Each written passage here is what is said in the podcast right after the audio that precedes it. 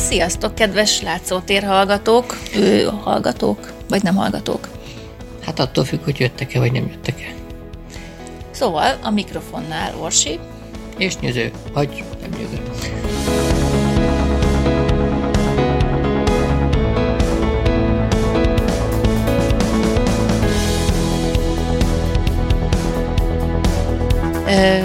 hát miről is fogunk most beszélni? A zenetörténetről, meg a komoly zene... Hát a komoly zene fejlődéséről, vagy nem fejlődéséről, vagy visszafejlődéséről. Vagy elfejlődéséről.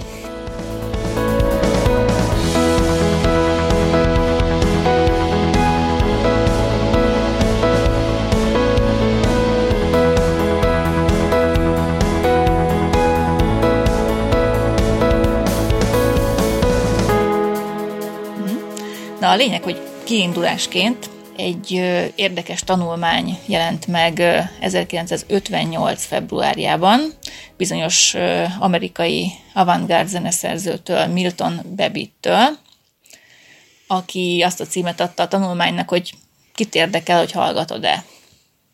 Hát eléggé arrogánsan hangzik, nem?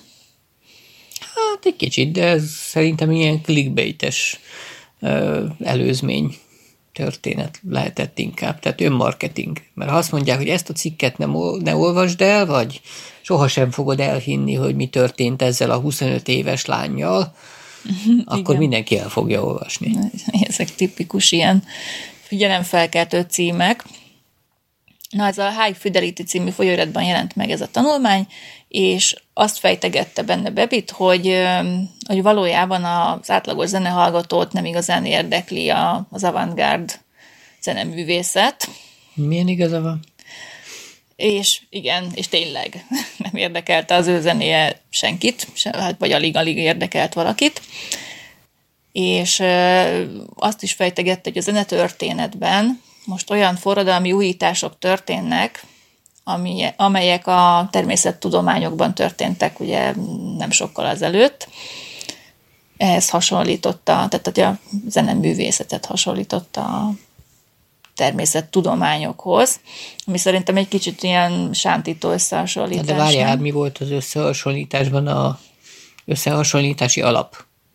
Hát, hogy a, a változások mértéke olyan, és hogy a, a hallgatóság ugyanúgy nem érti meg a mostani zenéket, ugye a 50-es, 60-as években írt zenéket, uh-huh. mint, mint ahogy a, annak idején például a Heidelbergnek a, vagy a, hely, bocsánat, a Heisenberg féle határozatlansági elvet, igen, igen, azt, hogy a, például azt sem értették meg az emberek annak idején, vagy Einsteinnek a relativitás elméletét, hogy most csak a fizikánál Mai maradjunk. napig se sokan értik, persze. Tehát, hogy, hogy, hogy miért is kéne megérteni a, a, ezt a fajta zenét, azt mondja, semmi szükség rá, hogy megértsék. Attól még ők zenélnek, és attól még igazuk van. Szerintem a bácsi inkább sértett volt, mert őt nem hallgatták. Hát biztos volt benne ez is.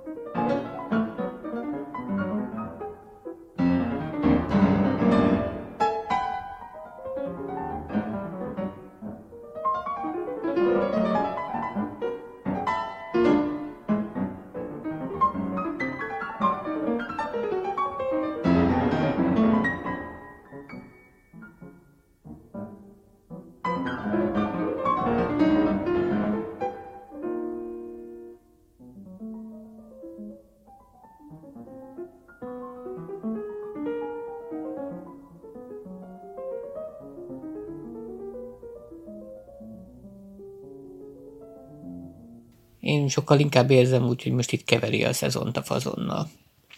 Tehát a tudományt meg a művészetet nem biztos, hogy össze lehet keverni. Az egyik az objektív megközelítés, a másik a szubjektív megközelítés. Tehát a skála két vége. Uh-huh. Hát? Hányszor is szokta mondani Zsolt a képekről, hogy túlmatekozzuk. Na, a zenét is túlmatekozták, mi? Hát szó szerint, mert ez az avantgárdisten igazából ugye valami ilyesmiről szól. Igen, de a Schönbergnek a, ez a dodekafónia ö, irányzata volt az alapja az avantgárdnak, ami ugye 12 hangúságot jelent, és ö, hát a hangjegyeket ö, igazából nem valami harmónia szerint rendezték el a kottában, hanem, hanem valami matematikai elv, vagy éppen, mert valami megtetszett nekik, valami hangzás, és akkor azt szerint követték egymást a hangok. Nekem, vagy én számomra hozzá nem értő számára kicsit olyan összevisszaság. Tehát, hogy nincs benne harmónia. Hát a hagyományos értelemben nincs. Igen matematikai harmónia van. Tehát szakított a tonalitás elvével, ahol ugye vannak ezek a hármas hangzatok, egy-egy akkord, ha úgy tetszik, és annak úgy, úgy szép a hangzása együtt, annak a három hangnak. A 12 hangnak a egymás után elhangoztatása, hát az nem mindig eredményes, sőt, ez többnyire nem eredményes szép harmonikus hangzást, ami a fülnek valahogy kedves. Szóval hogy volt ki volt ez a Schönberg, vagy hogy? Mert csak úgy említettél itt egy nevet. Hát ő volt, aki a, a második világháború után kezdte ezt a nem tudom, avantgárd irányzatot, ezt a dodekafóniát ő alkotta meg. Ugye ebben most benne volt a hidegháborús ellentétek, vagy a, a háborúnak a borzalmai, ihlették meg őket, vagy egyszerűen csak újítani hát akartak, lehet, szakítani hagyományokkal. az értelmét a dolognak.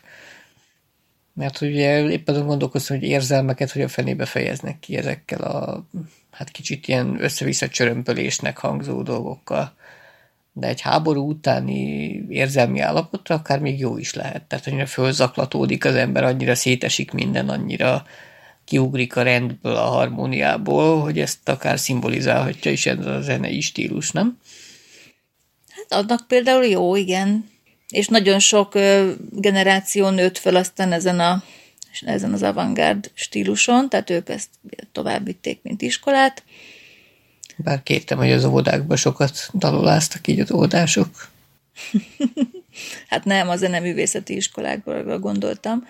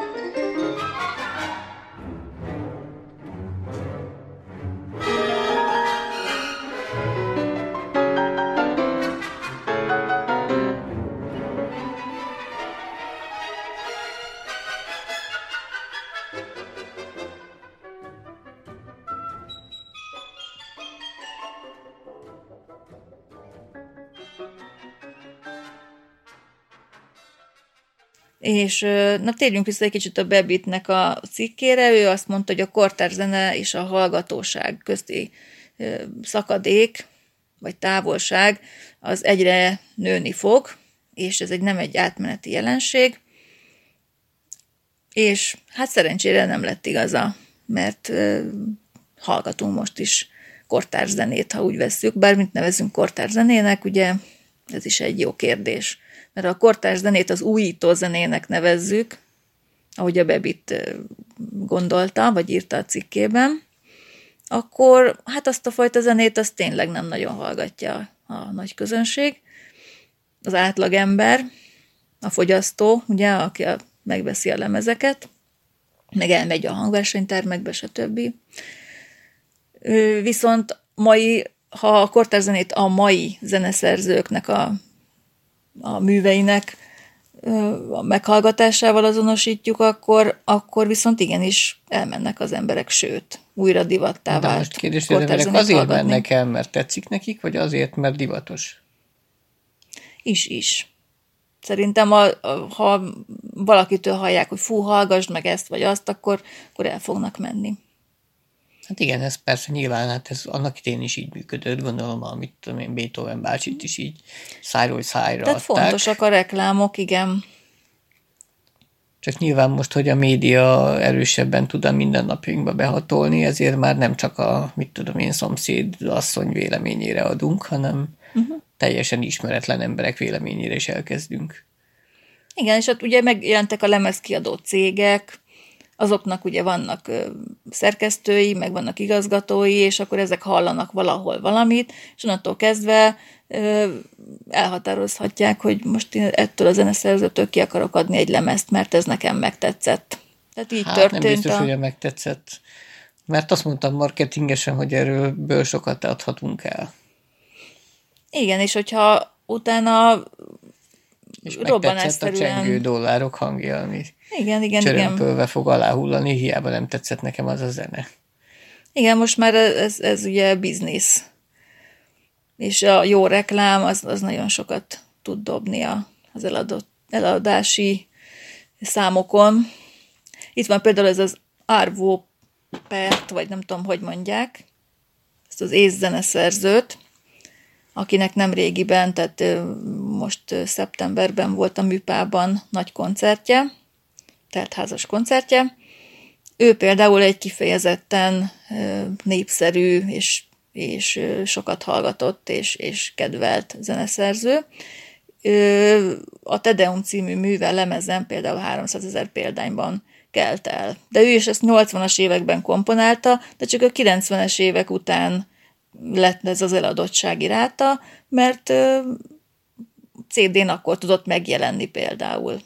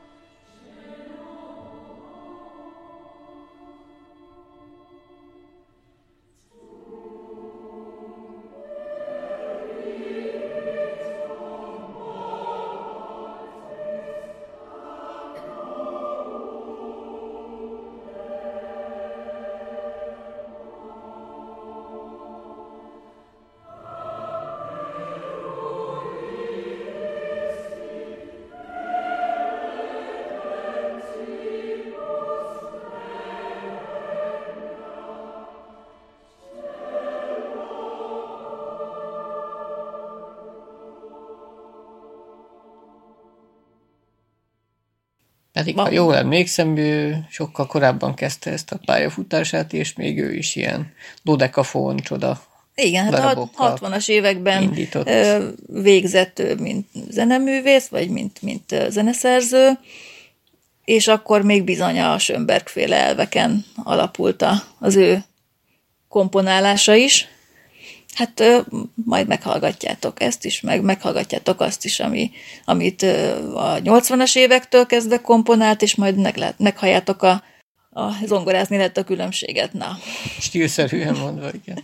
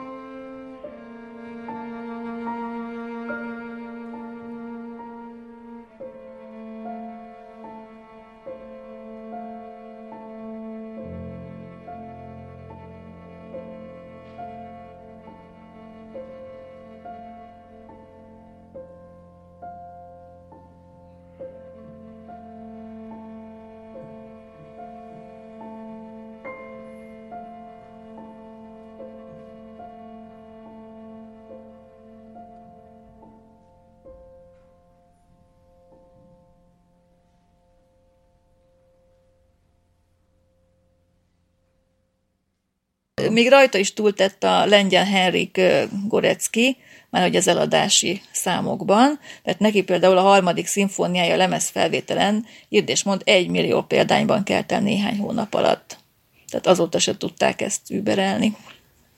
Pedig, hogy őszinte legyek, nem igen hallottam róla. Most ez lehet, Persze. hogy az én sivatagi műveltségemnek köszönhető, de mondjuk a, mit a Mick Jaggerről biztosan többet hallottam, mint a, erről a Gorevskiről. Hát, mert ők nem olyan sztárok, viszont aki mondjuk komoly zenét szeret hallgatni, az, az lehet, hogy és most már a YouTube-on, YouTube-nak köszönhetően például minden elérhető. És ez komoly zenének számít?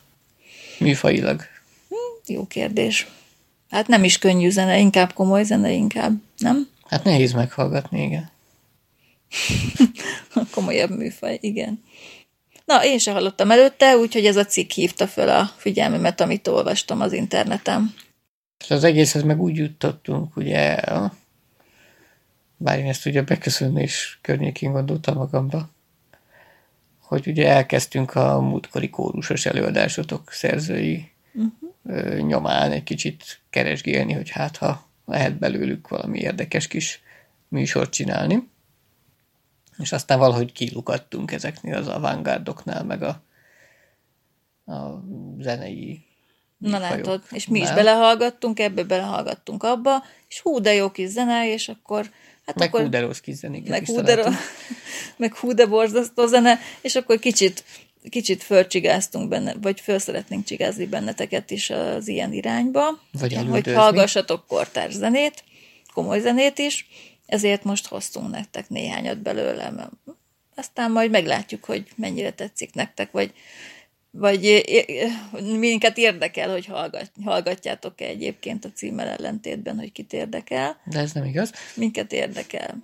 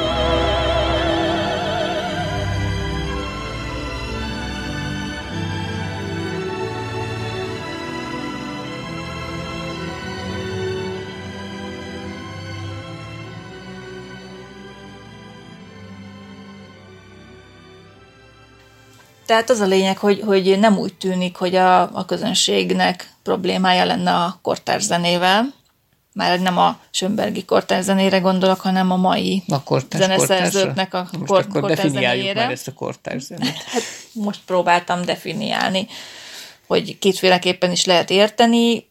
Zene, zenetörténetileg kortárs, meg lehet az, hogy a minden olyan zene, ami a most élő zeneszerzőknek a művei. Uh-huh. Az kortárs zene. Tehát, hogy minden attól függ, hogy, hogy milyen kortárs zene és hogyan van tálalva. Mert attól nagyon sok minden függ. Uh-huh. Például ezt a Arvo Klasszikusok rock ritmusban. igen, az Arvo Pertnek, a, a, ennek az észzeneszerzőnek ö, úgy illetik a kritikusok a zenéjét, hogy szakrális minimalizmus, meg spirituális minimalizmus, és hát nézzük is meg, hogy milyen jellemzői vannak ennek a zenének. Például az, hogy, hogy visszanyúl a, a zene legalapvetőbb elemeihez az eszköztárában, lassú tempójú, kevés az intenzitás, benne kicsit monoton, nincsen benne viszont diszonancia, és visszanyúl a tonalitáshoz. Uh-huh. Amit ugye beszéltünk, hogy szép hangzások, harmóniák jelennek meg a művekben, de egyszerűen szép hallgatni. Tehát egyszerűen ő is elkezdte ezt az avantgárd csörömpölést, most mondjuk így, elnézést, és aztán ráébredt arra, hogy mégiscsak kéne itten egy kicsit tonalizálni. És belehallgatva a, a lemezfelvételekbe, bizony mi is azt mondtuk, hogy ú, ez tök jó lenne mondjuk munkazenének használni. Hát igen. Míg a diszonást, azt milyen munkazenének tudnád elképzelni? Hát mondjuk az ember bérgyilkos, vagy valami ilyesmi, akkor ezért az úgy eléggé adná magát, nem? Vagy Hitchcock filmekhez készít képeket. Uh-huh. Tehát, uh-huh. tehát tényleg az a korszak, amikor ugye mentek ezek az avantgárd zeneszerzők, mint, mint kortárs, akkoriban voltak a legdivatosabbak az ilyen Hitchcock-féle rémfilmek. Uh-huh. Lehet, hogy ahhoz komponálták sokan. Hát vagy ugye a, a filmművészet körülbelül ugyanazokon az utakon járt, mint a, mint a zene. Ami mondjuk nem meglepő, hiszen hát művészet, művészet, mind a kettő keresgélte a határait.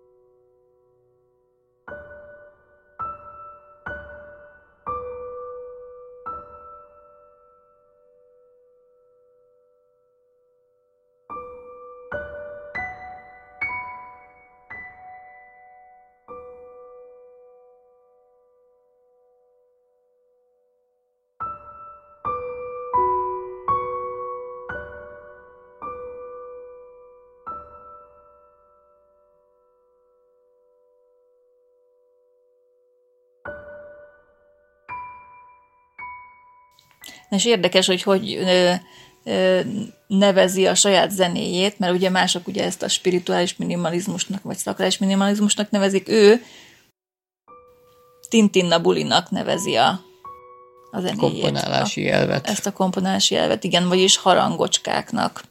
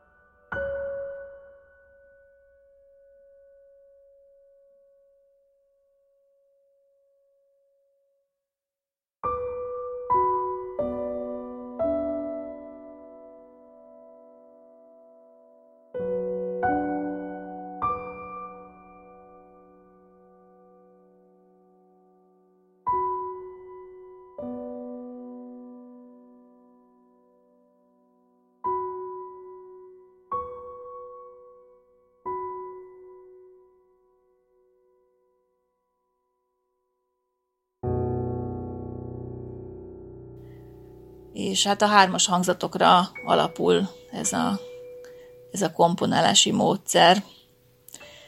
és ha képesek vagyunk ráhangolódni, akkor valóban egy spirituális élményben lehet részünk, tehát megnyugszunk tőle, és ez a mostani rohanó világban szerintem ez egy gyógyszer, és ki vagyunk rá igazából éhezve. Tehát azért is tetszik nekünk annyira. Most ez a Babit nevű bácsi, ez nem jutott el a csörömptől a tonalitásig? Hát, Úgy tűnik, hogy a legtöbb zeneszerző belekóstolt ebbe az avantgárdba, aztán ha nem halt meg időközben, akkor, akkor csak visszafordult a gyökerekhez. Hát igen, pedig ő is viszonylag nem olyan rég halt meg 2011-ben, tehát elvileg ő is adhatott volna ki lemezeket a 80-as, 90-es a években. Babit? Igen. Uh-huh. Ő is adhatott volna ki 90-es években már akár CD-ket is. De ezt nem tudom, hogy ő megtérte, visszatérte a gyökerekhez, meg a, a harmonikus szerkesztési módhoz, vagy, vagy maradtam. csak el, elfű lesz a művész maradt. Igen. Nekem nem úgy tűnt, hogy, hogy neki harmonikus műveit lehet hallgatni a zenecsatornákon. Ellenben ebben a Pertel, vagy például a, ebben a George Rochberger, aki egy amerikai zeneszerző, és ott neki a harmadik vonós négyese 72-es bemutatóján ő azzal okozott például botrányt, hogy a, a második tételt a késői Beethoven kvartettekhez hasonlították stílusában. Tehát, hogy ő szakította ezzel a csörömpöléssel, a csörömpöléssel igen. De, de csak a kritikusoknak volt ilyen lesújtó véleménye, mert a közönség az viszont imádta.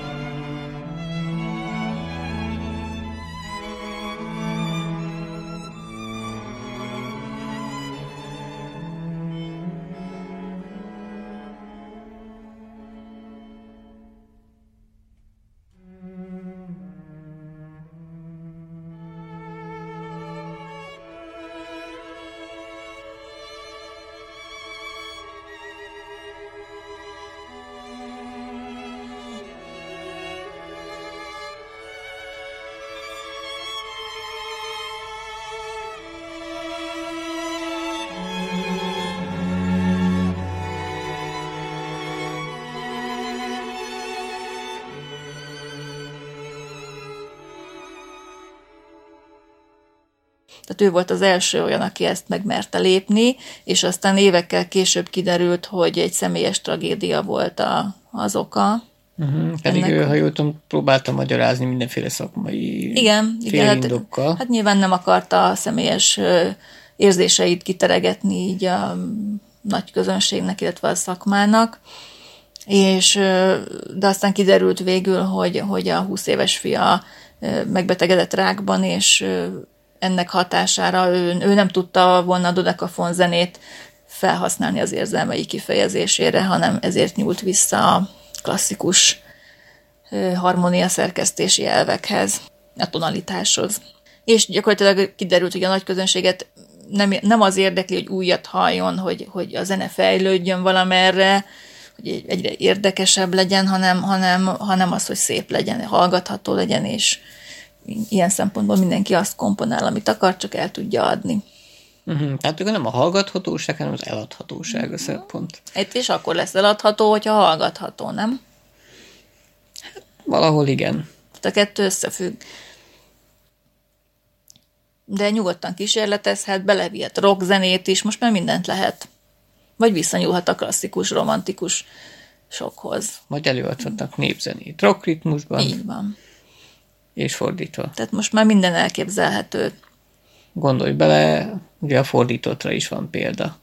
Ugye a Csík zenekarnak a klasszikus ö, népdal feldolgozásai, amikből aztán lett, ö, na, mondjad már, kis tibüféle A Quimby. Quimbis szám ugye most múlik pontosan, és Igen, egyéb ilyenek, igen, igen, igen. amit aztán ők utána visszafeldolgoztak, a Csík zenekar, és elvitték Erdélybe. Ezt nem tudom, hallottad -e ezt a történetet?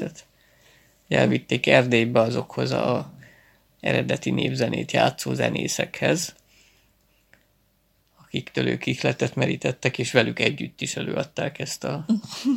Quimby számot, tehát, tehát néha fordítva is működik, nem csak a múltból merít a, az új, hanem a új, újból is a régi, vagy hogy mondjam.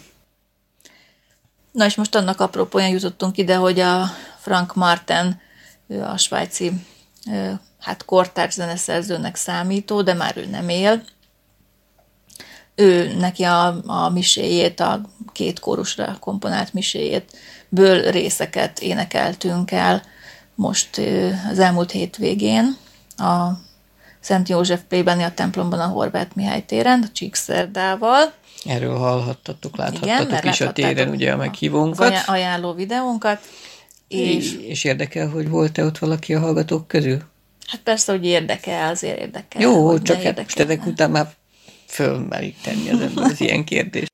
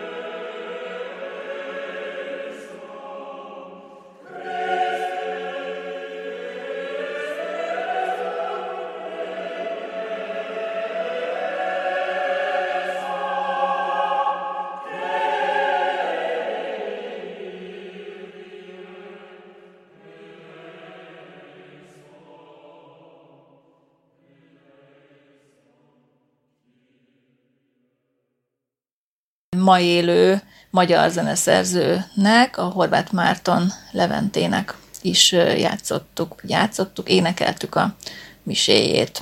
Hát ő meg a kortás-kortás. Igen, igen. Tehát a Frank Martin, ő, ő neki szerintem nem hallgatható a zenéje az én számomra, de most nem biztos, hogy, hogy nektek be, titeket is akarunk ezzel nyúzni, hogy hallgassátok meg a többi művét, de azért a, ez a mise, ez a két, két korusos mise, ez, ez szép. Igen, Tehát, mert itt még nem tért meg igen, a ez 20-as években, 20 években komponálta, irányba. akkor még ő is fiatal volt, és igen, a dudekafon az meg a második világháború utáni időszak jellemzően, és na mindegy, itt még szépek a harmóniák, és a Gregorián is felismerhető belőle, tehát ebből nyugodtan meghallgathatok részeket, sőt, akár az egészet. Ezt tudom ajánlani hallgatásra és fogyasztásra, és Horváth Márton Leventének a miséjét is. Neki is vannak azért ilyen érdekes kísérletezgetései, úgy, úgy mondjam, a, a zene világában, meg a hangzások világában. Nem mondom, hogy én, én mindegyiket kedvelem, de ez a mise szintén szerintem nagyon szép, és végén ezt az Ó Salutaris Hostiát, ami egy ilyen áldozási ének az oltári szentségről és a Szent Háromságról szól, latin szöveggel, ezt, ezt kifejezetten szépen hangzott ott a templomban, a végén ezt meg is tanít, tanítattuk a közönséggel annak az altszólamát. Ez is négy szólamú egyébként. Ezt is meghallgathatjátok. Csak régi életvitelszerű tonalizálást követünk uh-huh. el. Úgyhogy én csak biztatni tudlak benneteket, hogy üljetek be egy-egy ilyen zeneszerzőnek a hangversenyére, persze előtte tájékozódjatok róla, és hallgassátok meg, hogy nehogy véletlenül valami rosszba nyúljatok bele, és ki kell rohannotok a mosdóba. a versenyteremből futva távozni kényszerüljetek, de a Csíkszer korusnak a műsorai azok nem ilyenek, úgyhogy bátran merem ajánlani őket meghallgatásra, és, és élőben meghallgatásra. Nem kell útközben elhúzni a csíkot. Mondjuk így. Igen.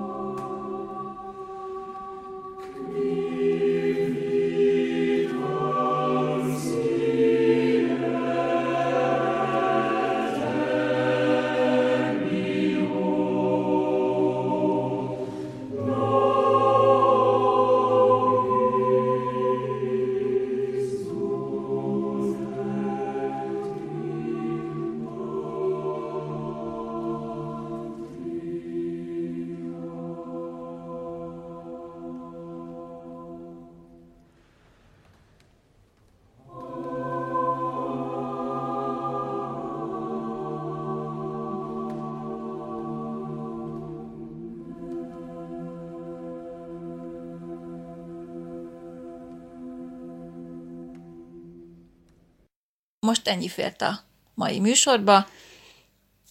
Hát azért is van jóval több zenebonam most, mert mi sem biztos, hogy ellen tudunk lenni a cseten. Igen, pénteken még nem valószínű, hogy, hogy visszaérünk, de lehet, hogy visszaérünk. Hát, ha igen, akkor igen, de hát ez meg a hallgatókat nem érdekli. Tehát minket nem érdekel, hogy ők hallgatják-e, akkor őket sem érdekli, hogy itt vannak-e a szerzők, vagy nem. Tehát akkor ez ilyen vice versa. Na, de reméljük, hogy érdekel benneteket a műsor azért. Nem reméljük. Sziasztok! Nem sziasztok? De lökött vagy. De, hogy vagyok lökött. Még egy valamit kihagytunk ám. Úgyhogy gyere vissza gyorsan. Na, mit hagytunk ki majd? Hát tekintve, hogy ez ugye a karácsony előtti utolsó gorcsőadás volt, azért szerintem csak kéne már itt az itt, itt jelenlevő nem hallgatóknak egy boldog nem karácsonyt, vagy valami hasonlót.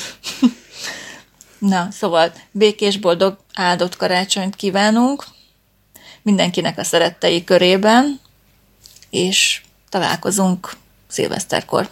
Hát ehhez már nem tudok mit hozzátenni, hasonlókat kívánok én is. Úgyhogy sziasztok! Sziasztok! Ó, oh, Tannenbaum! Ó, oh, Tannenbaum! Ó, Tannenbaum! Mit színe?